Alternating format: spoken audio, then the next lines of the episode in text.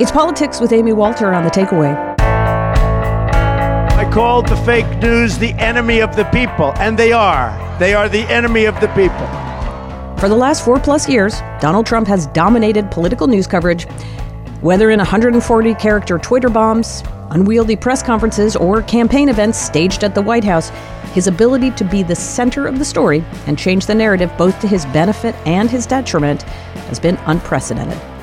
Part of this has been a furious and sometimes dangerous war with the quote unquote media. Read his laptop, and you know who's a criminal? You're a criminal for not reporting it. You're just a lightweight. Don't talk to me that way. Don't talk to. I'm the president of the United States. Don't ever talk to the president. It's all a, it's all a hoax. It's a scam. And you know who helps them? These people right back here, the media. But Donald Trump's term is winding down, and soon there will be another man in the White House. Joe Biden, of course, is no stranger to this world. He's been in politics for decades and has experience with the White House press corps. And we know that the Obama administration made many questionable and debatable choices in how they handled media and individual journalists. With so much of the 2020 campaign done virtually, Biden was able to avoid much of the traditional back and forth with the press assigned to cover him. And lots of folks criticized the campaign and the media for not pushing harder to get Biden in front of reporters. But we were able to see flashes of his frustration with questions and topics he didn't want to answer. Do you think it was wrong for him to take that position? No. Knowing that it was really because but that you- company wanted access to you. Well, that's not true. You're saying things you do not know what you're talking about. No one said that. Who said that? Why, it why attack Sanders? Why, why, why, why, why, why, why, Yeah, why, yeah. why, You're getting nervous, man. Calm down. It's okay. A core part of Biden's campaign promise was a return to normalcy, and inherent in that is a more traditional communications team and relationship with the press. So, what does that mean for newsrooms? This week, we assembled a group of people in the news media who are thinking about just that. My name is Rick Klein. I'm the political director at ABC News. I'm Caitlin Conant, and I'm the political director at CBS News. I'm Ben Smith. I'm the media columnist for the New York Times. Rick and Caitlin were on the show back in August to talk about how their networks were preparing to cover what we knew would be an election like no other. I started out asking them to reflect on how things went. At CBS News, and I think most of the networks did this, but we invested time and resources into covering really what was going on at the state level in terms of getting to source up with secretaries of state, know what was happening, what the rules would be, and to prepare and lay the groundwork for the scenario that we did find ourselves in, which is that it was going to come down to Michigan, Wisconsin, Pennsylvania, where we weren't able to call it on election night. And because of the way that they processed and counted votes, you saw what many described as a red mirage, which appeared that Trump was leading that night because in person votes, a lot of those voters were Republican. And the mail in votes, which were from urban, more populated areas, which tended to be Democrat, it took states longer to count those.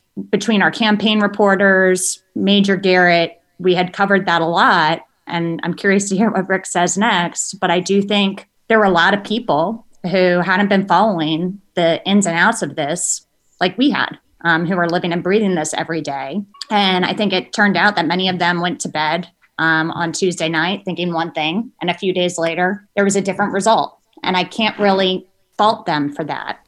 What we have to do is continue to explain why that happened um, and to have information out there and have a responsibility to educate. Rick, what about you? It surprises me that it, it played out almost exactly like we thought it would. Uh, election night itself, in terms of the red mirage and the blue shift, that happened. And we said it would happen. We said it a lot on our air. I don't think anything can fully prepare an audience for actually seeing it. We actually made some changes even in, the guts of our graphics to try to make sure that we weren't casting forward a result that was inaccurate. And we spent a lot of time on election night, hours, you know, explaining why what you're seeing in terms of the vote coming in isn't necessarily reflective of the final outcome. And then we spent days afterward explaining in detail that I have never seen before on a on television broadcasts the intricacies of what our decision desk was thinking and what the results were and weren't and what the legal processes were.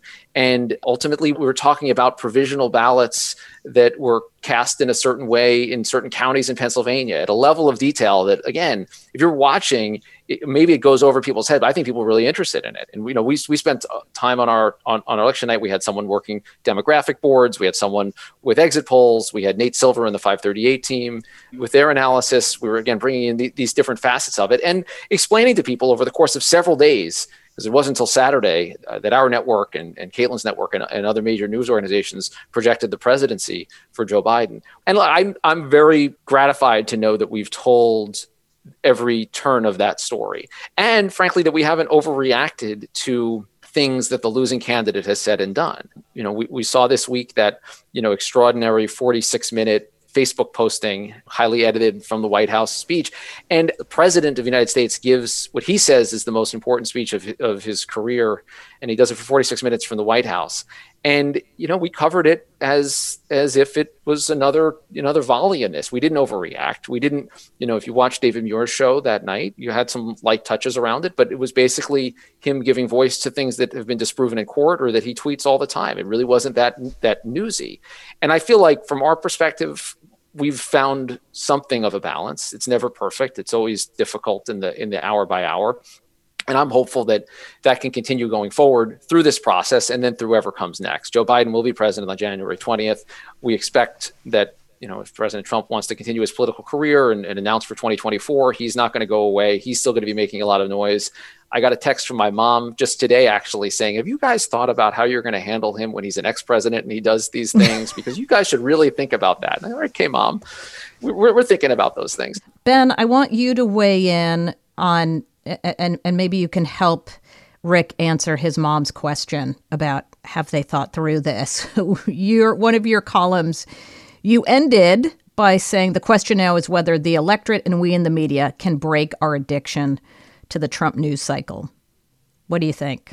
I mean, I so I wrote like a pretty panicky column in August, um, like about how we were totally going to screw up the election. And actually, I think people, as he said, did a really, and as Caitlin said, did a, did a pretty good job of being, um, you know, very, very, very explicit and focused on like the mechanics of voting you know, did as good a job as you can do, and still huge chunks of the country don't care and weren't listening. So that's sort of the caveat here. I do actually think, maybe to a degree that I didn't even expect, that Trump's getting a little boring. I mean, I think it's a lot of this, you know, what is news is a gut sense of what's interesting to you and to your audience. His power is every day seeping away. And it's not as interesting when a former politician tweets crazy stuff as when somebody with enormous power tweets crazy stuff. And he's still the president of the United States. He has enormous power. But, you know, I think the sort of constant challenge in the White House was on one hand, he's saying these crazy things that are, you know, that are unlikely to happen and that are out of touch with reality and even with his own administration. And yet he's president of the United States. Um, and so you sort of got to wrestle with that. I think when he's not president of the United States, it's going to be easier to to dismiss it, and it isn't. It actually just isn't as interesting and important. I mean, the important story is going to be his I would say fight for control of the Republican Party, except that he seems to totally control the Republican Party. And there is a political story that, you know, in the old days of newspapers would live on page, you know, A20 about the sort of like ongoing Donald Trump consolidation of power in the Republican Party and who's going to be the RNC chair and what jobs do his kids get. But that's not that big a story. But I'm going to stick with you for a minute because this was also part of your column. And then I want Rick and Caitlin to weigh in on this too about coverage. Now, what's going to be like to cover Joe Biden? First, I would love to get, Ben, your assessment of the media coverage of Biden. I mean, we didn't see a lot of him in 2020. And we know that there were a lot of folks, including many Democrats, who thought that was a good thing that he was able to kind of thanks in part to COVID, thanks in part to the fact that Trump took all the political oxygen, he was able to sort of hang out in the background, let the race be a referendum on Trump. We didn't hear him give gaggles, we didn't see him at a at rope lines. Do you think that that was a mistake that the press didn't push enough to see Biden enough to to get him on record to get briefings? Yeah, I mean it's our job to push, right? Like and I think that there definitely there were times when I mean, again, people were also though there was a press corps camped out, you know, trying to get questions answered, and Biden was ignoring them. So there's a limit to what you can do there. And also, I mean, Trump was in fact incredibly open with the press. Like he gave long rambling press conferences right. and answered questions that got shouted at him and reacted constantly on Twitter and you know often spoke to his favored Fox News people but also his administration just leaked like a sieve, and it, which is great, right? And kind of accustomed us to a level of transparency that I'm sure Biden is going to try to walk back. But it's also just true that Trump is this extraordinary phenomenon and story, and was a bigger story. Biden was was a conventional Democrat running with basically conventional Democratic policies, and it is important to figure out where he stands on police reform. But it's within a fairly narrow, you know, it's it's it's within the old like you know politics being played between the forty yard lines.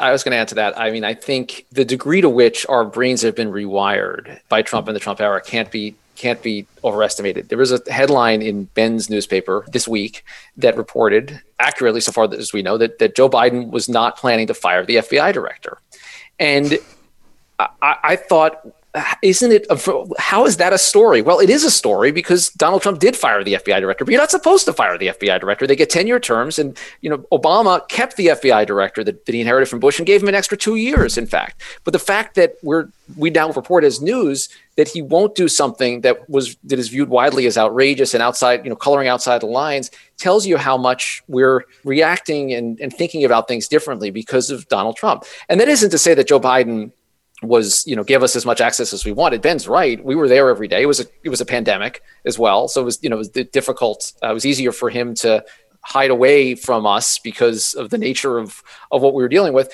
But to judge Joe Biden by all of the norms that Donald Trump broke, I don't think is fair to Joe Biden or fair to democracy.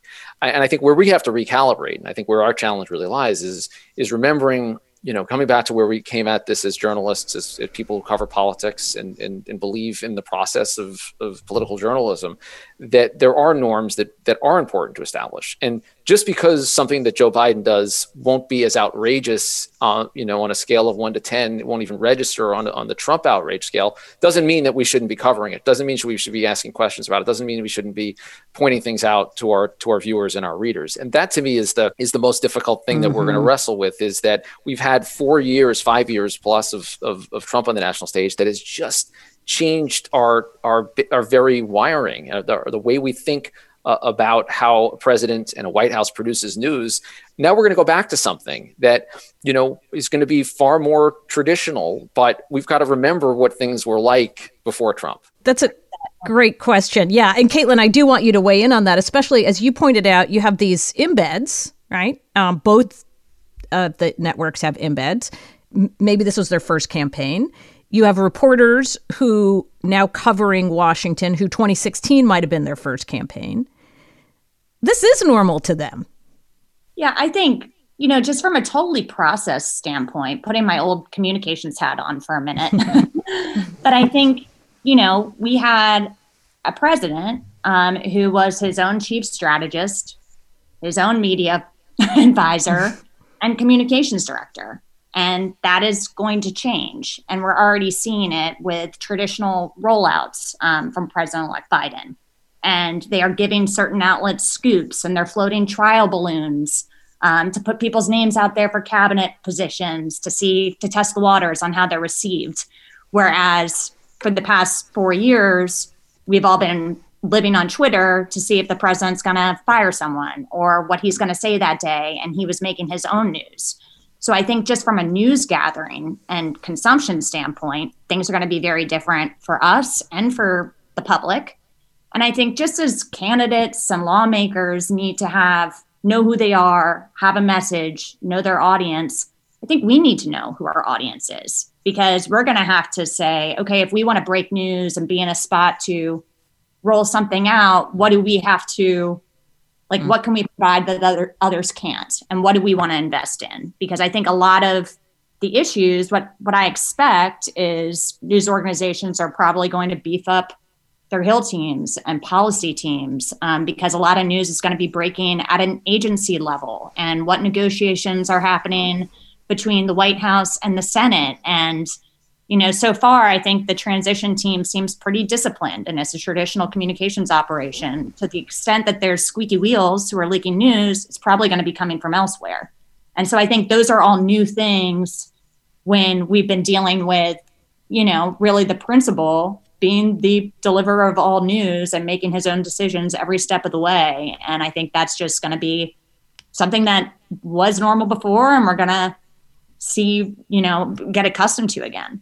Yeah, that's a really good point. This idea that you no longer have to have 16 people on rotation at the White House and instead redeploy those people. I mean, is that what you're already starting to do is to say we don't we don't need this level of we're not going to need this level of coverage at the White House? We're just starting to at least at CBS, you know, thinking about what happens to all campaign reporters beyond, right. um, having discussions about where to, you know, what to do with them next. And I think policy and agencies and the Hill, um, you know, given what they've done, putting them on some of those beats that we haven't had as covered would make a lot of sense. Ben, do you think that interest now in politics it goes back to being boring once again, and it's just dorks like us who love covering politics that stay in it, but that this idea that politics can dominate our lives in the way it has for the last four years. Regular people being engaged in it is that is that era over now? Well, I think two, there are two things. One is I do think that people have been, you know, feel that politics in the United States can go really off the rails, can really change. That this this the realm of possibility and imagination is much wider than they thought, and it can either be really inspiring if, if you support Trump or really scary if you don't. And I don't think that feeling's going to go away. I think the idea that you know politics is like this sport that you can watch for fun but doesn't really have an impact on your life is something that people no longer feel and that are and when you try to ex- talk about politics that way, I think a lot of our audiences are kind of disgusted by it. Actually, the sort of horse race stuff. On the other hand, I think day to day, yeah, I think people are going to not be interested in the negotiations on Capitol Hill and the like, you know, outrage that there were only six votes in committee and that's this incredible violation. Then actually we got to switch sides and we're in favor of there being six votes in committee and all this stuff that's so complicated and process driven that it's hard to understand for regular people. And also, you know, the um, Hollywood hasn't released any new movie. Like, well, there was a, a couple of movies. Maybe people saw Tenet, but that's about it in theaters for a year. But there's this huge stockpile of entertainment that is just sitting there in the studios waiting for theaters to reopen for theatrical reopenings. Production on on entertainment TV stopped for months in the spring. It is back up and running. I mean, I basically think there's going to be a lot better content coming out next year than politics, and people are going to have a lot to tune into. or is it going to be all politics related content? I mean, are there going to be 46 different Trump bi- biopics, or are people going to be over so. it? Does anybody want to watch that? I don't. I think we all. I mean, I think Trump sort of defied you know fiction right like i know i don't i think that there's going to be a ton of like great entertainment coming out next year and people are going to tune out and then you know I mean, all I want to do is read like travel stories for summer 2021. Mm. And and Amy, I, to add on that, I mean, Joe Biden built his campaign on that calculation essentially that that people didn't want to have to worry about the president tweeting in the middle of the night. And like the uh, Obama said it at a bunch of rallies toward the end, wouldn't it be nice if you didn't have to think about your president every day? And it seems like such a basic thing, but you know he has become so much of the the news diet for everybody that uh, and, and Biden probably benefited at least on the margins from the perception that you know like him or not i won't have to th- worry about him you know starting a twitter war with somebody randomly. And and just you know the, that slower pace it may frustrate us in the news business because we'd love every white house to leak like a sieve. We'd love to to you know the, the palace intrigue stories. They're they're catnip. They're terrific stories. Oh, there's so much great reporting that's happened at, at and around the white house these last couple of years. I mean just incredible stuff. Stuff you never ever get out of any white house that's come out. And i anticipate there's not going to be anything like it again for a while. The Biden world isn't going to be like that, and we're going to be back to you know a much more managed. And we'll be frustrated by it at times, and I no doubt that White House reporters will you know be calling for more access and sound off about things that are that are walled off. But then you know the, the, the Biden team's calculation is let's go back to the way things were, and people sort of liked it that way. And if they're not thinking about politics every waking minute, that that's on on net a good thing. You guys, I could keep this conversation going for a long time, but we don't have forever. But I appreciate it so much. Rick Klein, Caitlin Conant, Ben Smith, thank you guys so much. Great to be with you. Thanks, Amy.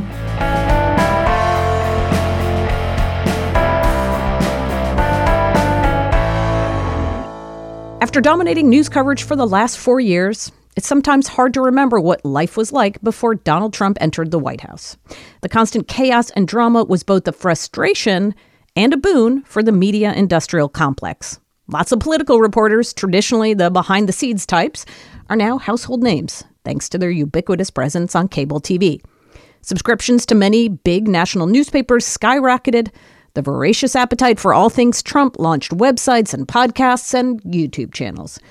But with Trump gone, what will fill this vacuum? Let's hope that news organizations use all this talent they've amassed to really dig into and explain the critical challenges that face this country. We're still in the middle of a pandemic. The latest jobs reports show a slowing in the economic recovery. Americans are hopeful about the prospect of a vaccine in the near future, but access to it is going to be a major concern and issue. On January 20th, a new person will enter the White House. And this provides a new opportunity for news organizations to break their addiction to personality and palace intrigue and to focus instead on how Washington is or isn't working on the very real problems that are sitting right in front of us.